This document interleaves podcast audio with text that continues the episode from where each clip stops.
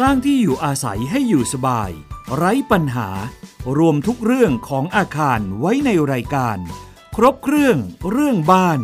โดยชนาทิพย์ไพรพงศ์สวัสดีค่ะ คุณผู้ฟังคะต้อนรับเข้าสู่รายการครบเครื่องเรื่องบ้านค่ะ ทางไทย PBS Podcast อยู่กับดิฉันชนาทิพไพรพงศ์นะคะ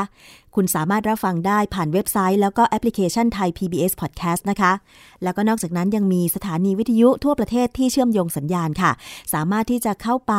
ฝากคำถามหรือติดตามความเคลื่อนไหวของรายการได้ ไม่ว่าจะเป็นคลิปรายการต่างๆนะคะ ที่ facebook.com/thaipbspodcast หรือว่า Twitter Thai PBS Podcast ได้นะคะ ประเด็นวันนี้นะคะเราจะมาพูดคุยถึงกรณีอาคารหอพักแห่งหนึ่งนะคะ ย่านจังหวัดสมุทรสาคร เกิดการซุดตัวแล้วทำให้ผู้พักอาศัยอยู่ในนั้นเนี่ยต้องอพยพลงมาโดยด่วนนะคะ ซึ่งลักษณะการซุดตัวตามที่เห็นในคลิปเนี่ยนะคะ น่าตกใจมากเลยค่ะ เพราะว่าอาคารแห่งนี้เกิดการซุดตัว เสาของอาคารก็หักด้วยนะคะ แล้วสุดท้ายคือต้องอพยพออกมาจากอาคารแห่งนั้นนะคะ ซึ่งรายละเอียดความคืบหน้าจะเป็นอย่างไรค่ะ ดิฉันจะไปสอบถามกับ ดรธเนศวีรศิรินะคะ ซึ่งท่านเป็นนายก วิศวกรรมสถานแห่งประเทศไทย ในพระบรมราชูปถัมภ์หรือวสท ซึ่งท่านก็ได้นำคณะวิศวกรอาสาเข้าไปตรวจสอบถึงความปลอดภัย แล้วก็หาแนวทางการแก้ไขนะคะ ซึ่งวันนี้เราจะมาพูดคุยเกี่ยวกับความคืบหน้าเรื่องนี้ พร้อมทั้งแง่คิดรวมถึงวิธีการที่จะป้องกัน ไม่ให้เกิดอาคารซุดตัวกันนะคะ สวัสดีค่ะอาจารย์ธเนศคะ ครับครับสวัสดีครับ สวัสดีท่านผู้ฟังทุกท่านครับ อาจารย์คะวันนี้นะคะจะมาขอทราบรายละเอียดเกี่ยวกับความคืบหน้าที่อาจารย์เข้าไปตรวจสอบนะคะ ที่อาคารหอพัก อาจารย์ช่วยเล่าให้ฟังหน่อยค่ะว่าเป็นยังไงบ้างคะครับอาคารหลังนี้เป็นอาคารสามชั้น ที่เราได้ยินกันว่าอยู่ในสมุทรสาคระนะครับ น่าจะขึ้นอยู่กับอบตพันท้ายนรสิงห์หรือยังไง อันนี้ไม่ชัดเจนอยู่ย่านนั้นแหละครับ อยู่ในบริเวณนั้นที่ต้องเข้าซอยจาก พระรามสองไปนะครับ อาคารสามชั้นหลังนี้เนี่ยเป็นหอพักให้เช่าอะเป็นหอพักนะครับ แล้วก็อาคารเนี่ยสภาพของอาคารก็คือ เท่าที่ผมไปดูที่เกิดเหตุจะพบว่าอาคารนี้เอียงไปด้านหลัง ด้านหลังเนี่ยมีบ่อน้ำนะครับ ซึ่งก็อยู่ห่างไม่มากนักจากตัวอาคาร อาคารเอียงไปทางบ่อน้ำนะครับ ลักษณะของอาคารที่เอียงไปเนี่ยมีรอยแตกร้าวที่ด้านหน้าอาคาร ซึ่งเป็นธรรมดาอาคารเอียงไปด้านหลังด้านหน้าต้องร้าวอยู่แล้วนะครับ แล้วก็อาคารหลังนี้เนี่ยในขณะที่เกิดเหตุนั้นเนี่ยห้องอื่นๆเนี่ยก็ไม่ได้บ่งบอกเรื่องของการเท่าที่ถามเนี่ยจะไม่มีรอยร้าวปรากฏให้เห็นนะครับ จึงไม่มีใครทราบมาก่อนว่าจะเกิดเหตุอย่างนี้นะครับ อาคารที่ลักษณะที่มีการสุดเอียงไปอย่างนี้ เมื่อไปเห็นสภาพ เราพบว่ามีการขยับออกจากแนวด้านหน้าเนี่ยประมาณ 30ถึง40 เซนถึง 50 เซนโดยประมาณนะครับโดยประมาณ นะครับ เราก็ทราบเลยทันทีว่าฐานรากด้านด้านหลังเนี่ยน่าจะมีการหลุดจากตัวเสาเข็มไปแล้วนะครับ อาจจะหลุดไม่ทั้งหมด แต่หลายฐานทีเดียวที่เขาหลุดทีนี้ประเด็นคือว่ามันเกิดจากอะไร มันก็ส่วนหนึ่งก็มีเป็นส่วนใหญ่เป็นข้อสันนิษฐานก็มาจากการที่ด้านหลังเนี่ยชิดกับน้ำนะครับ แล้วก็ตัวเสาเข็มเอง ทางด้านนั้นน่าจะมีแรงดันของดินเข้ามาเกี่ยวข้องทำให้เกิดการขยับตัว อันนี้เป็นข้อสันนิษฐานตัวแรกนะครับ ข้อสันนิษฐานตัวที่สองที่คิดว่ามีความเป็นไปได้เหมือนกันตัวนี้นะครับ ก็คือว่าตัวอาคารนั้นมีเสาเข็มอยู่สองแนว แต่ละฐานจะมีเสาเข็มหนึ่งต้นสองแนวเนี่ยหมายถึงว่า แนวหนึ่งเนี่ยมีสิบต้นนะครับ สมมุติสิบต้นนะครับผมจับตัวเลขไม่ได้สิบต้นเนี่ยก็ตลอดทั้งแนวเนี่ยเป็นแนวเข็ม ถัดมาอีกแนวหนึ่งก็มีเสาเข็ม ฐานละหนึ่งต้นเนี่ย ตลอดแนวนะครับ ก็อาจจะสิบต้นเท่า ๆกันอย่างเงี้ยเท่ากับเขามีอยู่แค่สองแนวที่เป็นเข็ม ทีนี้ถ้าเกิดว่าเสาเข็มทางซีกใดซีกหนึ่งมีการขยับชุดตัวลงไปเรื่อยๆ มันก็จะเกิดการพลิกคว่ำเหมือนคนเรายืนสองขาโดนเตะตัดขาข้างหนึ่งก็ล้มแบบเดียวกันลักษณะคล้ายกัน ทีนี้จากที่ดูตรงนี้เนี่ย ถ้าถามว่ามันจะเกิดแบบประเด็นหลังที่ผมพูดถึงเนี่ย มันก็ต้องมาดูว่าน้ำหนักที่ลงเนี่ยเป็นยังไง เราก็มาดูแบบแปลนแล้วก็พบว่าช่วงคานที่วางอยู่บนหัวเข็มเมื่อกี้มันยังไม่สิ้นสุด ยังมีการเขาเรียกโอเวอร์แฮงอะยื่นออกไปข้างละเมตรห้าสิบนะครับ นั่นหมายความว่ายื่นออกจากตัวเข็มออกไป การยื่นออกไปไม่ได้เป็นข้อผิดพลาดอะไรนะครับ ถือว่าทำกันได้อยู่ แต่ประเด็นก็คือว่าเมื่อมาเปรียบเทียบน้ำหนักแล้วเนี่ย น้ำหนักของตัวผนังที่ขึ้นด้านหลังอาคาร ซึ่งเป็นด้านที่ชิดกับบ่อน้ำเนี่ย เป็นผนัง ทึบขึ้นไปถึงข้างบนเลย อาจจะไม่ทึบมีช่องโปร่งแต่ความหมายก็คือก่อผนังเต็มขึ้นไปด้านบนนะครับ แต่ด้านหน้าซึ่งก็มีคานยื่นแบบเดียวกันเนี่ย แต่ช่วงนั้นเป็นช่องทางเดินของคน เป็นระเบียงว่างั้นเถอะนะครับ เพราะฉะนั้นก็ผนังก็ไม่ได้ก่อเต็มกันขึ้นไปถึงข้างบน เหมือนอย่างด้านหลัง เมื่อมาดูแล้วเนี่ย เรามองจากด้านข้างเข้าไป ด้านข้างของอาคารเข้าไปเราจะพบเลยว่า น้ำหนักของอาคารเนี่ยหนักไปทางด้านหลังมากกว่าด้านหน้า หนักไปทางด้านหลังที่ชิดกับบึงน้ำใช่ไหมคะบ่อน้ำใช่ครับ ใช่ครับ มากกว่าด้านหน้าค่ะ อย่างนี้เขาเรียกว่าศูนย์กลางของน้ำหนักเนี่ยมันเทไปทางด้านหลังนะครับ ทีนี้ถ้าเทอย่างเดียวเนี่ย ถามว่ามันจะสุดอย่างนี้ทุกหลังไหมมันก็ไม่ได้สุดอย่างนี้ทุกหลัง มันจะสุดอย่างนี้ได้ก็ต่อเมื่อตัวเสาเข็มเนี่ยฮะที่รองรับอยู่ ปรากฏว่าเสาเข็มเนี่ยอาจจะไม่ได้อย่างชั้นทราย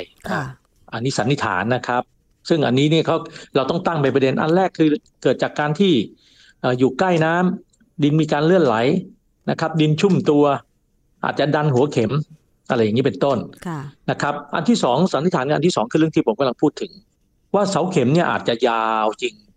เห็นว่าเขาบอกว่ายาวนะฮะฟังจากที่นั่นเขาให้ข้อมูลว่ายาวประมาณยี่สิบยี่สิบเมตร ก็ถือว่าเป็นเสาเข็มที่ยาวอยู่ แต่ว่าปลายเข็มอาจจะไม่ถึงทราย ถ้าเสาเข็มไม่ถึงทรายเนี่ย ตามศัพท์ช่างเขาเรียกว่า friction pile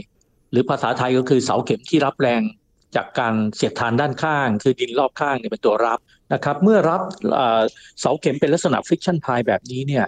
น้ำหนักเทไปทางด้านไหน ตัวอาคารจะเทไปทางด้านนั้น นี่จากประสบการณ์ที่ผมเจอมาค่ะราะฉะนั้นถ้าเป็นอย่างที่ว่ากรณีที่สองเนี่ย ตัวอาคารเนี่ยจะซุดไปเรื่อยตั้งแต่เริ่มสร้างตั้งแต่ละสร้างแล้วเสร็จค่ะนะครับเขาก็สร้างซุดไปเรื่อยซุดไปเรื่อย แล้วพอถึงจุดจุดหนึ่งมีฐานใดฐานหนึ่งเนี่ย หลุดหัวเสาเข็มก็จะเกิดโดมิโนแบบเนี้ย นะครับ อย่างเงี้ยประเด็นเนี้ยมีโอกาสที่จะเกิดขึ้นได้อยู่ ประเด็นแรกก็มีโอกาสประเด็นที่สองมีโอกาส อันนี้ผมตั้งข้อสมมติฐานตัวนี้ขึ้นมา โดยอ้างอิงจากประสบการณ์ที่เคยเจอค่ะจะต้องวิเคราะห์ให้ถูกเวลาแก้ไขจะต้องวิเคราะห์สาเหตุให้เจอก่อนไม่งั้นแล้วแก้ไม่ไม่จบนะครับค่ะ คือวันนั้นพออาจารย์ไปดูในที่เกิดเหตุได้สำรวจเบื้องต้น คือได้ข้อสันนิษฐานสองข้อนี้ใช่ไหมคะอาจารย์เออใช่ครับใช่ครับ แล้วก็เอาข้อมีข้อสันนิษฐานข้อสามด้วยอ๋อค่ะข้อข้อสามเนี่ยคือถ้า เสาเข็มเนี่ยมีการเยื้องตำแหน่งจากตัวเสาอาคาร เสาอาคารที่ขึ้นมาเนี่ยมีการเยื้องตำแหน่งเพราะเข็มเนี่ยตอกไม่ตรงนะครับแต่ว่าจะเป็นประเด็นที่เกิดการเยื้องศูนย์แบบที่ผมพูดถึงประเด็นที่สามได้เนี่ยมันต้องเยื้องไปในทิศทางเดียวกันทั้งหมดนะมันจะเกิดถูกไหมครับ ถ้าเยื้องซ้ายทีขวาทีหน้าทีหลังทีเงี้ยโอกาสที่จะสุดแบบนี้ก็น้อยนะครับ แต่ก็เราก็ไม่ตัดประเด็นใดประเด็นหนึ่งทิ้งนะครับเพียงแต่ว่าที่ผมเข้าไปดูนั้น ต้องการเข้าไปช่วยหน่วยงานทั้งภาครัฐ และก็ประชาชน ว่าในขณะที่เกิดเหตุและอุบัติภัยอย่างนี้เกิดขึ้นเนี่ย มีคนติดอยู่ข้างในไหมถ้าติดอยู่จะได้เอาคนออกออกอย่างไงเพราะหน่วยงานภาครัฐเขาก็มีมีหน่วยป้องกันและบรรเทาสาธารณภัยอยู่นะครับ เพียงแต่เราเนี่ยทางวิศวกรรมเราก็จะไปบอกว่าเข้าทางนี้ปลอดภัยเข้าทางนี้ไม่ปลอดภัยก็จะได้ช่วยกันคนละไม้คนละมืออย่างน้อยก็เท่ากับได้ทำประโยชน์ ให้กับสังคมที่วิศวกรรมสถานปลายจากครั้งจะเป็นอย่างนี้ค่ะ อาจารย์คะพออาจารย์สันนิษฐานว่าสาเหตุของอาคารหอพัก ย่านจังหวัดสมุทรสาครแห่งนี้เนี่ยนะคะ ที่สร้างติดริมบึงมันน่าจะมีจากสามสาเหตุแล้วหลังจากนั้นคือ ให้หน่วยงานไหนตรวจสอบคะอาจารย์ก็ขึ้นอยู่กับว่าทางหน่วยงานภาครัฐ หรือทางเจ้าของอาคารเอง อยากจะทราบว่า มันเกิดจากอะไรแน่ ก็ต้องหาบุคคลที่สามที่มีความชำนาญเข้าไปตรวจ เพราะต้องทำในระหว่างที่มีการรื้อถอนอาคารมันถึงจะทำได้ มันถึงจะเห็น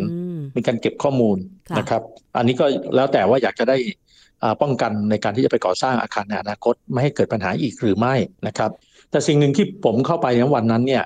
ผมต้องดูให้ชัดเจนว่าอาคารเนี่ยมันยังลงต่อไหมมันจะมีอันตรายต่อคนข้างเคียงไหมอันนี้สำคัญ แต่ดิฉันเห็นภาพข่าวนะคะ อาจารย์หลังจากที่ทางวสทลงไป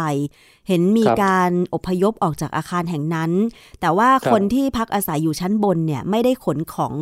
ออลงมาตามบันไดเพื่อลงมาชั้นหนึ่ง แต่เห็นว่ามีการนำรถเครนแล้วก็แท่นยกอะค่ะ ไปรอรับของที่บริเวณชั้นสองเพื่อไม่ให้มีการขนตามบันไดลงมา แสดงว่าอาคารตรงนั้นมันไม่สามารถที่จะเดินได้ตามปกติ หรือขึ้นลงได้ตามปกติใช่ไหมคะอาจารย์ คืออย่างนี้ครับ วันที่ผมเข้าไปเนี่ยผมได้ให้ลูกศิษย์เนี่ยเอากล้องตรวจวัดระดับไปด้วย เพื่อไปตรวจวัดว่าอาคารเนี่ยมันหลุดฐานรากแล้วอย่างที่เรามองในมองจากสภาพหน้างานแล้วเนี่ยมันยังลงอยู่หรือเปล่า ก็มีการตรวจวัดว่าอัตราการสุดตัวไม่มากนักนะเราถึงจะบอกได้ว่าจะพอมีโอกาสเข้าไปในอาคารไปเอาของออกได้ค่ะ แล้วเราก็ดูจากสภาพรอยร้าว แล้วมองตรงกลางอาคารเนี่ย มองจากตรงบันไดตรงกลาง บันไดอยู่กลาง ซ้ายเป็นห้องพักขวาเป็นห้องพักว่างั้นนะฮะเรายืนกลางกลางอาคารหันหน้าเข้าเนี่ย เราจะบอกได้เลยว่ารอยร้าวเนี่ยมันเกิดทิศไหนเออเป็นตัวที่มันบ่งชี้ว่ารุนแรงไม่รุนแรง เราก็สามารถบอกได้ว่าให้เอาด้านซ้ายออกก่อนนะด้านขวาค่อยออกทีหลังเนี่ยและด้านขวาเนี่ยบริเวณด้านล่างอย่าเข้าไปนั่นมาก แล้วอย่าไปสร้างแรงกระทบกระเทือน เจ้าหน้าที่ภาครัฐเขาก็เองเขาก็เลยใช้วิธีการลักษณะแบบนั้น เพราะไม่อยากให้มีการขนลากของหนักๆ เช่นตู้เย็นโทรทัศน์ หรือแม้แต่เตียงอะไรแบบนี้นะครับ ก็จะต้องเอาออกเนี่ยนะครับ ไม่ให้สะเทือนมากเอาออกให้เร็วที่สุด ให้มีการกระทบกระเทือนน้อยที่สุด โดยเฉพาะคนที่เข้าไปเนี่ยก็ต้องไม่ไม่เข้าไปเยอะ ต้องเข้าไปสี่ห้าคนนะครับ พร้อมเจ้าหน้าที่แล้วเอาของออกค่ะ อย่างนี้มากกว่าครับที่เป็นที่ที่ที่เขาทำเพื่อความปลอดภัยอ๋อเพราะฉะนั้นตึกอื่นๆ ถ้าสมมติว่าเกิดเหตุการณ์ ตึกซุดตึกเอียงแล้วก็ ถล่มลงมาแบบอาคารสีชมพูหลังนี้ก็ต้องใช้วิธีการขนของออกมา วิธีการเดียวกันก็คือ พยายามไม่ให้เกิดแรงสั่นสะเทือน หรือให้อาคารที่ซุดนั้นเนี่ยรับน้ำหนักมากเกินไปใช่ไหมคะอาจารย์ครับใช่ครับอาจจะใช้เครนหรือไม่ใช้เครนก็สุดแล้วแต่ถ้าจะไม่ไม่ใช้จะคนจะเข้าไปจะต้องเข้าอย่างไงเข้าตำแหน่งไหนนะครับ เข้าตำแหน่งไหน คือรอยร้าวเนี่ยถ้าดูเป็นมันจะบอกค่ะ รวมถึงกล้องระดับที่หลังจากที่ผมกลับแล้ว ทางเจ้าหน้าที่ภาครัฐเขาก็มีกล้องคอยเช็คอยู่ เขาจะรู้เลยว่าเอ้ยตัวนี้มันยังลงอย่างรวดเร็วนะไม่ควรเข้าอย่างเงี้ยรอจนมันชะลอตัวแล้วค่อยเข้า เพราะฉะนั้นนอกจากรอยร้าว การแตกร้าวที่เห็นรวมถึงการตรวจวัดระดับเนี่ย มันจะเป็นตัวบ่งชี้ว่าเข้าได้ไหมและเข้าทางไหน จะเอาออกอย่างไร ซึ่งซึ่งซึ่งผมเขียนเเรื่องเกี่ยวกับสาเหตุการสุดตัวเป็นข้อสันนิษฐานไป ฉบับหนึ่งแล้วใช่ไหมฮะผมกำลังจะเขียนอีกวิธีหนึ่งคือวิธีดูว่าเวลาจะเข้าอาคารที่วิบัติแล้วเนี่ย มันมีโอกาสเข้าได้ไหม ถ้าจะเข้าจะเข้าอย่างไรอันนี้ครับ ผมตั้งใจจะเขียนวันอาทิตย์นี้พอดีจะต้องไปต่างต่างจังหวัดก่อนแล้วกลับมาค่ะแต่เตรียมรูปภาพไปแล้วนะครับ เพราะตรงนี้เป็นส่วนหนึ่งที่จะทำให้เราได้ช่วยเหลือประชาชน อาจารย์คะไม่ใช่อยู่ๆแล้วก็เดินเข้าไปเลยนะค่ะ เพราะฉะนั้นเนี่ยในเรื่องของอาคารหลังนี้เนี่ยนะคะ เห็นบอกว่าสรุปสุดท้ายก็คือไม่สามารถใช้งานได้อีกต่อไป คือต้องรื้ออย่างเดียวใช่ไหมคะอาจารย์คือมองแล้วเนี่ยนะครับ เนื่องจากหลุดฐานรากแล้วการแก้ไขเนี่ยไม่คุ้ม เนื่องจากค่าใช้จ่ายพอๆกับสร้างใหม่คงไม่คงไม่เวิร์กแน่นะครับเพราะว่ามันหลุดฐานรากไปแล้ว แล้วคนทำก็อันตรายด้วยเสี่ยงมากด้วย เพราะฉะนั้นไม่ไม่ค่อยคุ้มเท่าที่ผมเจอส่วนใหญ่ถ้าฐานรากหลุดเข็มแล้ว ส่วนใหญ่ลื้อฮะผมยังไม่สำหรับประสบการณ์ส่วนตัวผมเนี่ยผมยังไม่เคยเจอหลังไหนที่ เมื่อล้มแล้วหลุดฐานรากแล้ว ถ้าไม่หลุดไม่เป็นไรนะครับยังยกได้นะแต่ถ้าหลุดแล้วเนี่ย ผมไม่เคยเจอหลังไหนเนี่ย ในประสบการณ์ส่วนตัวเนี่ย ว่าเขาซ่อมส่วนใหญ่ลืออาจารย์แสดงว่าถ้าสาเหตุของอาคารซุดมาจากฐานรากหลุดออกจากเสาเข็มก็คือต้องรื้ออย่างเดียวซ่อมไม่ได้ แต่ว่ามันก็แสดงว่ามันหนักมากใช่ไหมอาจารย์แบบนี้ คือคือความหมายพอหลุดปั๊บเนี่ยมันหาตัวไปค้ำยันเขาเรียกชอริงเนี่ยลำบากไปค้ำยันมันเนี่ยลำบากแหละแล้วการค้ำยันเนี่ยก็ค่อนข้างเสี่ยง แต่ถ้าเมื่อใดก็ตามที่เขาซุดเอียง โดยที่ฐานรากยังไม่ยังไม่ตัวครอบหัวเข็มมันยังไม่หลุดจากตัวเข็ม อย่างเงี้ยโอกาสที่จะยกกลับตั้งตรงเนี่ยมีอ่าฮะเพราะฉะนั้นต้องดูเป็นกรณีกรณีไปค่ะ อย่างกรณีหอพักสามชั้นหลังสีชมพูที่สมุทรสาครหลังนี้เนี่ย อาจารย์ก็มองว่ามันไม่น่าจะซ่อมแซมได้แล้ว สาเหตุที่มันจะมาเสริมให้การซุดของตึกเนี่ย หนักมากก็คือเรื่องของสภาพแวดล้อมด้วยหรือเปล่าคะอาจารย์ อย่างเช่นอาคารหลังนี้เนี่ย มันสร้างชิด อาจารย์ได้วัดไหมคะว่าเขาสร้างชิดกับบึงน้ำมากขนาดไหนอะคะไม่ได้วัดครับแต่ด้วยสายตาก็ประมาณสองถึงสามเมตร โดยประมาณแต่ปกติแล้วอาคารที่ซุดแล้วหลุดฐานรากเนี่ย มันจะต้องทำคำยัน ผมยกตัวอย่างสมมติมีอาคารหลังหนึ่งเกิดเคสคล้ายๆแบบนี้ เกิดเคสคล้าย ๆ แบบนี้ แล้วปรากฏว่าเขาล้มเอียงไปหาอาคารอีกหลังหนึ่งเนี่ย สมมุติว่าล้มไปด้านหลังนั้นมีอาคารอีกหลังหนึ่งคราวนี้เราอาจจะต้องหาวิธีค้ำยันไม่ให้มันฟาดไปหาอาคารอีกหลังหนึ่งถูกไหมครับอพยพคนอีกหลังหนึ่งออกก่อน แล้วไม่ให้เกิดความเสียหายจะค้ำยังไง อันนั้นก็ต้องหาวิธีคิดละหาวิธีทำละที่จะทํำยังไง มันคนคนละเคสกับเคสนี้เพราะฉะนั้นก็เคสนี้ก็มีโอกาสลือการจะวิเคราะห์ว่าอาคารหลังนี้มันวิบัติมากน้อยขนาดไหน หรือจะสามารถใช้งานได้ต่อไป ก็ต้องใช้ผู้เชี่ยวชาญจริง ๆ นะคะ แล้วก็ เวลาที่กำลังเกิดเหตุการณ์เนี่ย ดิฉันเชื่อแน่ว่าคนที่พักอาศัยอยู่ในอาคาร อย่างที่เห็นตามภาพของกล้องวงจรปิดที่ตึกแห่งนี้เนี่ยโอ้ยคนก็ตกใจนะวิ่งออกจากห้องแล้วก็ประตูมันเปิดไม่ได้ ฟังคำสัมภาษณ์ของผู้พักอาศัยก็บอกว่า ที่ต้องใช้เท้าถีบประตูเข้าไป เพราะว่าประตูมันเปิดไม่ได้ตามปกติแล้ว อาจารย์ช่วย แนะนำประชาชนหน่อยค่ะ ว่าถ้าเจอเหตุการณ์ตึกซุดแบบนี้อีกเนี่ยแล้วก็เกิดอาคารลั่น เกิดแบบ เอียงไปอย่างเห็นได้ชัด อาจารย์จะแนะนำวิธีการเอาตัวรอดได้ยังไงคะอาจารย์ คือคือคือเคสอย่างนี้ครับปกติแล้วเนี่ย ถ้ามันคว่ำเพราะฐานลากเนี่ยคือคนอยู่ข้างในจะตกใจแน่นอน ก็พยายามจะออกอยู่แล้วล่ะใช่แต่ประตูเนี่ยมันจะถูกบีบจนถ้าเราออกไม่ได้ เราต้องหาวิธีออกทางอื่น แต่ต้องไม่ออกทางด้านที่มันเอียงแน่ๆถ้ายังออกไม่ได้ก็ต้องพยายามอยู่ใกล้คานไว้ให้มากๆ ใกล้คานใกล้เสา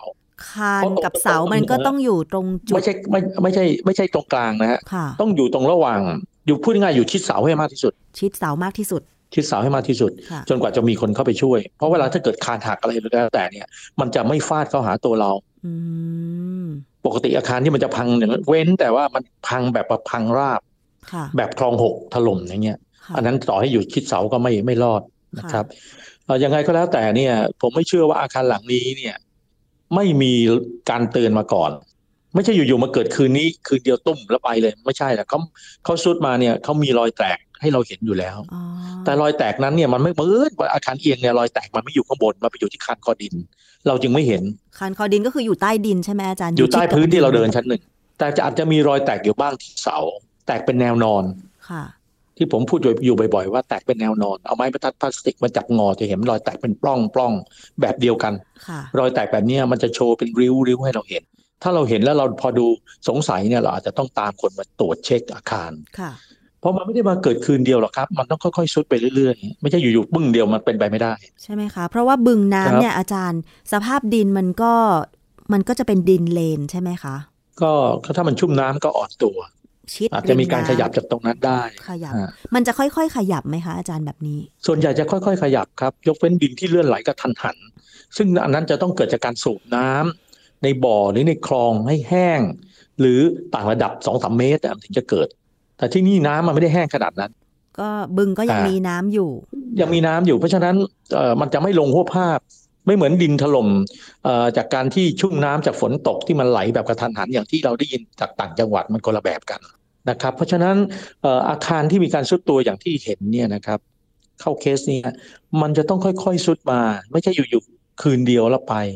ไม่ใช่ มันจะต้องมีสัญญาณเตือนมา แต่เราไม่ทราบเอง เราไม่รู้เองตัวนี้ค่ะ แล้วถามให้ประชาชนมาดูเขาประชาชนเขาไม่ได้เรียนมาทางด้านนี้เขาก็ดูลำบากใช่ไหมฮะ เพราะฉะนั้นบางครั้งเนี่ยผมยังบอกว่าถ้าเห็นรอยร้าวผิดปกติสงสัยพอจะเห็นได้บ้างเนี่ยก็ต้องบอกเจ้าของอาคารช่วยตรวจหน่อยค่ะนะครับอันนี้อันนี้ประชาชนไปเป็นภาระประชาชนก็ลำบาก แต่มันก็มีสัญญาณเตือนอย่างเงี้ย ถ้าพอใครรู้ใครเห็นก็พยายามบอกบอกกัน นะครับ จะได้ตรวจก่อน อย่างอาคารที่ซุดตัวครั้งนี้เป็นหอพักสามชั้น มันมีสาเหตุเรื่องของการใช้อาคารเข้ามาเกี่ยวข้องด้วยไหมคะอาจารย์ อย่างเช่นอาจจะมีคนพักอาศัยอยู่มากแล้วก็ไม่ทันได้สังเกตหรือไม่แน่ใจว่าเคยแจ้งเจ้าของอาคารแห่งนี้เข้ามาตรวจสอบบ้างหรือเปล่าอย่างเงี้ยค่ะอาจารย์เออผมไม่เคยได้ยินเรื่องการแจ้งหรืออะไร เพราะว่าไม่มีใครพูดให้ฟังเลยนะครับ ไม่มีใครบอกว่ามีข้อสังเกตอะไรมาบ้าง ผมว่าทุกๆทุกวันนี้เขายังสงสัยกันอยู่นะครับ แต่ว่าสำหรับผมที่เคยเจออาคารแบบนี้มาเนี่ยผมมีประสบการณ์อะมันเขาพอบอกได้นะครับ หลายหลังนะครับที่เคยเจอมาแล้วทั้งที่เป็นข่าวและไม่เป็นข่าวทีนี้เมื่อกี้ที่ถามเรื่องการใช้อาคารว่ามีน้ำหนักมากเพิ่มขึ้นใช่ไหมฮะใช่ค่ะ ผมดูแล้วไม่น่าเป็นไปได้ เพราะอาคารที่นี่ก็เป็นอาคารพักอาศัยทั่วไปธรรมดา นะครับ ไม่น่าจะเป็นเรื่องน้ำหนักเพราะว่าที่เพิ่มขึ้นอย่างมากมายไม่ใช่ การออกแบบก็ต้องคำนวณมาแล้วว่าสามารถรับน้ำหนักได้ใช่ไหมคะครับครับ แล้วก็จริง ๆ เราก็ไม่ได้ใช้เต็มพื้นที่เอาเขาพูดตรงๆ อย่างเช่นพื้นเนี่ยบอกไว้ร้อยห้าสิบกิโลกรัมต่อตารางเมตรเนี่ยหมายความว่าหนึ่งตารางเมตรต้องมีน้ำหนักวางอยู่ร้อยห้าสิบกิโลกรัมห้องหนึ่งเนี่ยนะครับมีคนอยู่สักกี่คนจริงไหมฮะ เพราะฉะนั้นน้ำหนักมันไม่ได้เยอะน้ำหนักอาคารต่างหากที่เป็นตัวบอก ไม่ต้องมีคนอยู่อย่างเดียวมันก็สุดได้ ค่ะนะฮะถ้าเกิดมันเกิดการเยื้องศูนย์ เกิดจากดินเลื่อนไหล หรือแม้แต่เรื่องที่ผมบอกอะนะครับ ว่าน้ำหนักมันเทไปด้านหนึ่งแล้วเสาเข็มเป็นฟริกชันพายที่ผมบอกอะค่ะอย่างนี้มันก็ชุดไปได้อัตโนมัติกับมันนะครับค่ะ ก็แสดงให้เห็นว่าทุกวันนี้เรายังมีความเสี่ยงเรื่องของอาคารซุดตัว ไม่ว่าจะเป็นอาคารประเภทไหนก็ตามใช่ไหมคะ แต่ว่าถ้ามันจะเกิดความเสียหายมากก็คืออย่างอาคารพักอาศัยรวม อย่างหอพัก อย่างคอนโดมิเนียมอะไรอย่างเงี้ยค่ะ เพราะฉะนั้นอาจารย์คะช่วยให้ข้อสังเกตหรือข้อแนะนำสำหรับการก่อสร้างอาคาร ในอนาคตได้ไหมคะว่า เพื่อป้องกันไม่ให้เกิดการซุดตัวแบบนี้ขึ้นอีกเนี่ยควรจะก่อสร้างบริเวณไหนถึงจะปลอดภัย เพราะว่าบางที่เนี่ยอาจารย์ก็ ยังมีความคิดที่ว่าวิถ้าสร้างบ้านสร้างอาคาร ชิดริมบึง หรือว่าติดแม่น้ำวิมันได้วิวสวยนะ บรรยากาศดีอะไรอย่างเงี้ยค่ะ อาจารย์ให้ข้อคิดหน่อยค่ะ ครับ ครับคือทั้งหมดเนี่ยผมไม่อยากให้ประชาชนทุกท่านที่ทั้งที่ได้ฟังหรือว่าอ่านที่ผมเขียนนะครับ อย่าตื่นตระหนกกับเรื่องของการที่จะสร้างริมบึงริมคลองมันสร้างได้ค่ะ แต่ในข้อของข้อถ้าผมจำไม่ผิดนะมีข้อของกฎกฎกระทรวง เขาเขียนไว้เลยว่าจะถ้าจะสร้างอาคารเนี่ยควรจะอยู่ห่างจากริมบึงหรือริมคลอง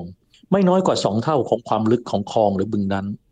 ซึ่งอาจจะไม่ใช่กลางคลองนะครับอาจจะตรงริมช่วงริมริมค่ะนั่นอันแรก อันที่สองอย่างน้อยที่สุด ถ้าวางอยู่บนเสาเข็มนั้น เสาเข็มจะต้องลึกมากกว่าสองเท่าของความลึกของบ่อหรือคลองนะครับ เพราะฉะนั้นเมื่อเมื่อใช้เสาเข็มยาวเนี่ยก็ไม่น่าเป็นห่วงแต่ว่าผมก็พยายามจะบอกว่า เมื่อใดก็ตามที่ใช้เสาเข็มแล้ว ก็ต้องมีการโปรเทคไม่ให้ดินไหลด้วยนะค่ะนะครับ เช่น ตามต่างจังหวัดบางที่เราก็จะเห็นว่าเขาป้องกันไม่ให้ดินเกิดการเลื่อนไหลโดยการเอาหินมาทิ้งตามขอบลาดชันของดินเอาหินก้อนใหญ่ๆมาวางมาวางมาวางเห็นไหมฮะที่ตามขอบแล้วมีการเทคอนกรีตด้วย พวกนี้ก็เป็นเอ่อเรื่องของเป็นการป้องกันการกัดซ้อ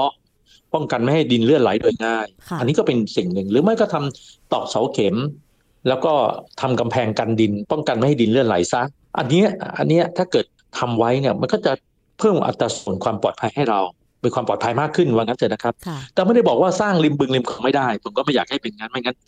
เรียบร้อยเลยนะครับ ว่าพื้นที่เราหายไปเยอะเลยสร้างไม่ได้ บอกได้เลยว่าทำได้แต่ต้องคำนึงถึงเรื่องพวกนี้ และประการสำคัญที่ผมพูดไว้ก็คือเสาเข็มเนี่ย ถ้าคิดว่าน้ำหนักของอาคารเนี่ยนะครับ จะเทไปฝั่งใดฝั่งหนึ่ง โดยที่ฐานรากนั้นเป็นฐานรากแบบคนยืนสองขา ถ้าสามขาจะไม่เป็นไร มันซุดไปจริงแต่มันจะเล่าให้เราเห็นเราก็จะแก้ทัน แต่ถ้าเป็นสองขาเวลามันซุดไปมันพากันไป โน้มไปมันพลิกคว่ำได้โดยง่าย เพราะฉะนั้นตรงนี้ต้องมั่นใจว่าเข็มเนี่ยอย่างในชั้นทรายตรงปลายเข็มเพราะเขาจะรับน้ำหนักต่างกันก็ไม่เป็นไร อันเป็นหน้าที่ของวิศวกรที่ผมพูดอย่างนี้นะครับแต่ผมเขียนเปเปอร์ไป มีคนอ่านเยอะมากนะมีแชร์ทั้งแปดร้อยกว่าแชร์เพราะฉะนั้นเนี่ยเป็นการบอกกล่าวส่งสัญญาณ ผมผมผมทำงานทางด้านเกี่ยวกับเรื่องแก้ไขฐานรากเนี่ยเพราะฉะนั้นเราเห็นตัวนี้มาตลอดเรารู้ เรื่องของน้ำหนักอาคารที่เทไปด้านหนึ่งเนี่ย แล้วปลายเข็มเนี่ยไม่ได้อย่างทราย ผมเจอเจอมาบ่อย เพราะฉะนั้นเมื่อใดก็ตามเนี่ยถ้าเราคิดจะสร้างริมน้ำหนึ่งตัวเข็มต้องยาวมากกว่าสองเท่าของความลึกบ่ออะไรแบบนี้เป็นต้นนะครับ แต่ไม่ความหมายนี่คืออาจจะขอบขอบบ่อเพื่อไม่ให้ดินสไลด์แล้วเกิดปัญหา จนกระทั่งอาคารเกิดเหตุแบบนี้นะครับ อันนี้เป็นข้อกำหนดอยู่แล้ว ที่เขามีอยู่ในน่าจะมีในกฎหมายผมเคยอ่านอยู่นะครับ อันที่สองคือทำกำแพงกันดิน อันที่สามนึกไว้เลยว่าพยายามอย่าวางอยู่บนเสาเข็มที่เป็นเบเดียวเขาเรียกเบเดียว ยืนสองขาเขาเรียกช่วงเดียวเนี่ยอันนี้ผมเห็นมาหลายที่แล้วนะครับถ้าเป็นลักษณะเบเดียวมีความจำเป็น ก็ต้องลงเสาเข็มให้หยั่งทรายให้ได้ เพราะชั้นทรายมันจะช่วยแบกภาระนะครับ น้ำหนักไม่เท่ากันไม่เป็นไร นะครับ อันนี้ก็เป็นสามข้อที่ผมเตือนในเรื่องแบบนี้นะครับ เท่าที่ผมมีพอมีประสบการณ์ แสดงว่าชั้นทรายก็คือมันสามารถที่จะแข็งแรงพอเสาเข็มเนี่ยมันจะไม่เสาเข็มก็จะคือไม่สามารถเจาะหรือเจาะได้ยากผ่านชั้นทรายใช่ไหมคะมันจะช่วยเบรกเสาเข็มให้หยุดอยู่ตรงนั้นใช่ไหมคะอาจารย์ คือปลายเสาเข็มเนี่ยถ้าอยู่ทรายเนี่ยมันจะสุดตัวน้อยกว่าปลายเสาเข็มอยู่ดินเหนียวฮะปลายเสาเข็มอยู่ดินเหนียวเนี่ยไม่ใช่บอกว่าเสาเข็มอาคารต้องอยู่ทรายเสมอไปต้องชัดๆ แต่เมื่อใดก็ตามที่ปลายเสาเข็มอยู่ทรายมันมีมันมีข้อดีอยู่อย่างหนึ่งว่า ปลายเข็มนั้นเนี่ยขณะที่อยู่ทรายมันเหมือนเอาทูบไปปักในทรายในแก้ว มันจะปักไม่ลงอ๋อปักไม่ลงก็คือหยุดอยู่ตรงนั้นเคยสังเกตไหมฮะเราไม่เคยปักถึงก้นแก้วเลยหยุดอยู่ตรงชั้นแต่ลองเปลี่ยนแต่ลองเปลี่ยนไปดินเหนียวใช่ครับ แล้วลองกดดิเลื่อนออกแรงกดหน่อยถึงก้นแก้วเลยจริงมันลงไปได้เรื่อยๆถูกไหมมันต่างกัน ถ้าปักทูบไปในทรายแล้วพยายามฝืนเต็มที่ทูบหัก อืมใช่ เห็นไหมฮะนี่คือหลักการมันสภาพดินเนี่ยมันมีคุณสมบัติคนละแบบระหว่างดินเหนียวกับทราย แต่เราก็ต้องมั่นใจว่าเมื่อเอาปลายเข็มไปไว้ทรายเนี่ยทรายเนี่ยกระบวนการในการทำเสาเข็มเนี่ยต้องดีด้วยนะฮะเช่น ตอกเสาเข็มไปเจอทรายเนี่ยยังไงมันก็ยิ่งตอกยิ่งแน่น แต่ถ้าเราไปทำเข็มเจาะบางประเภท เคยเคยเห็นไหมฮะที่เขาใช้สามขาที่ตอกเครื่องมือชนิดสามขาลงไปเสียงดังแล้วขุดดินเราขึ้นมาค่ะอ่าอันนั้นเขาเรียกเข็มเจาะระบบแห้ง นะครับมันมีเข็มเจาะระบบใหญ่กับระบบแห้งระบบใหญ่คือสร้างอาคารสูง อันนั้นโอเค กระบวนการเขาถูกต้องหมด แต่ระบบแห้งที่ใช้สามขาเนี่ยเราพยายามเอาปลายเข็มไปทรายตามที่เราบอกว่าเราชอบทรายเนี่ยแต่ปรากฏว่าการเจาะแบบนี้พอเจาะเจอเจอทรายน้ำมันทะลักจากทรายขึ้นมากับกลายเป็นผลเสียเห็นไหมฮะมันต้องดูวิธีการทำด้วยตรงนี้ผมก็ฝากไว้ว่า พอพูดว่าปลายเข็มต้องอยู่ทรายเราก็ไปใช้อยู่ทรายหมดเลยแม้แต่เข็มเจาะระบบสามขาที่เจาะที่ผมพูดถึงเนี่ยก็พยายามที่เอาปลายเข็มไปอยู่ทราย ถามว่าอยู่ได้ไหมอยู่ได้แต่ต้องใช้ระบบที่เขาเรียกระบบเปียกเวทโปรเซสทำด้วยสามขานี่ก็ทำได้ แต่ปรากฏว่าของเราทั่วไปไม่ใช่ฮะ เราทำกันระบบสามขาเนี่ยแล้วเจาะไป เจอดินเหนียวแข็งเราก็ไม่หยุด แล้วก็เจาะต่อไปเจอทรายน้ำทะลักเลยครับ เอากระจกเงาเนี่ยส่องกระแสงแดดลงไปก้นหลุมเราจะเห็นเลย ใช่ เคยเห็นเหมือนกันนะคะ ที่เจาะเสาเข็มแล้วน้ำทะลักมา อันนี้ก็คือจะต้องปรับวิธีการให้มันเหมาะกับชั้นพื้นดินที่เราจะก่อสร้างอาคารใช่ไหมครับ ใช่ครับ ไม่ใช่ไม่ใช่เราเขียนในแบบแปลนเราบอกว่าอยู่ทราย หรือเราคุมงานบอกว่าอยู่ทรายอยู่ทรายตลอดเพราะอาจารย์ทเนศบอกดีอยู่ทราย ผมมีข้อแม้นะฮะอยู่ทรายกรรมวิธีต้องดีด้วยนะถ้ากรรมวิธีไม่ดีเนี่ยเรียบร้อยนะฮะต้องบอกไว้ก่อนนะครับ เพราะฉะนั้นตรงนี้เป็นตัวที่ระวังสุดท้าย ถ้าทำเข็มเจาะระบบสามขาที่ผมว่า แล้วปลายเข็มอยู่ทรายไม่ได้แก้โดยการทำเป็นเข็มเจาะระบบเปียกระบบเปียกนี่คนก็ไปคิดโอ้เข็มเจาะต้องใช้เครนไม่จำเป็นนะสามขานี่ก็ทำได้ แต่ถ้าเกิดเราไม่ทำด้วยระบบที่ถูกต้อง เราไปเจาะแล้วเจอทรายน้ำทะลักขึ้นมาแล้วเราเทคอนกรีตลงไป ข้างล่างมันก็เหมือนสำลีเลยทีนี้ ปลายเข็มก็ไม่รับแรงก็กลายเป็น friction เหมือนเดิม ก็ทรุดเหมือนเดิมนะคะ ทรุดเหมือนเดิมค่ะ เพราะฉะนั้นนี่คือข้อมูลดีๆ ข้อคิดดีๆนะคะ ในการก่อสร้างอาคารเพื่อป้องกัน ไม่ให้เกิดการทรุดตัวในอนาคตไม่ว่าจะเป็นอาคารประเภทไหนก็ตามนะคะ จากดร.ธเนศวีระศิริค่ะ นายกวิศวกรรมสถานแห่งประเทศไทย ในพระบรมราชูปถัมภ์หรือวสท. นั่นเองนะคะ วันนี้ต้องขอบคุณอาจารย์มาก ๆ เลยค่ะ ที่มาให้ความรู้กับรายการครบเครื่องเรื่องบ้านและคุณผู้ฟังนะคะ เดี๋ยวโอกาสต่อไปค่ะอาจารย์คะ ก็ถ้ามีประเด็นอะไรอีกขออนุญาตสัมภาษณ์อาจารย์อีกนะคะ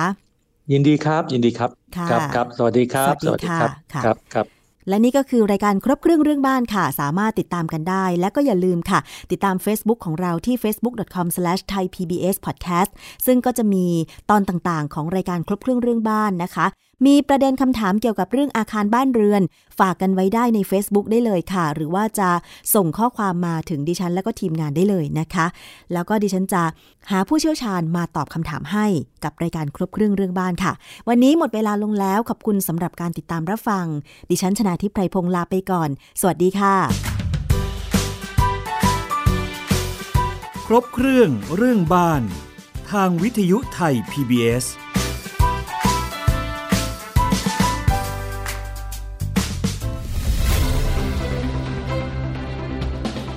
ามรายการได้ที่ www.thaipbspodcast.com แอปพลิเคชัน Thai PBS Podcast หรือฟังผ่านแอปพลิเคชัน Podcast ของ iOS Google Podcast Android Podbean SoundCloud และ Spotify ติดตามความเคลื่อนไหวของรายการและแสดงความคิดเห็น โดยกดถูกใจที่ facebook.com/thaipbspodcast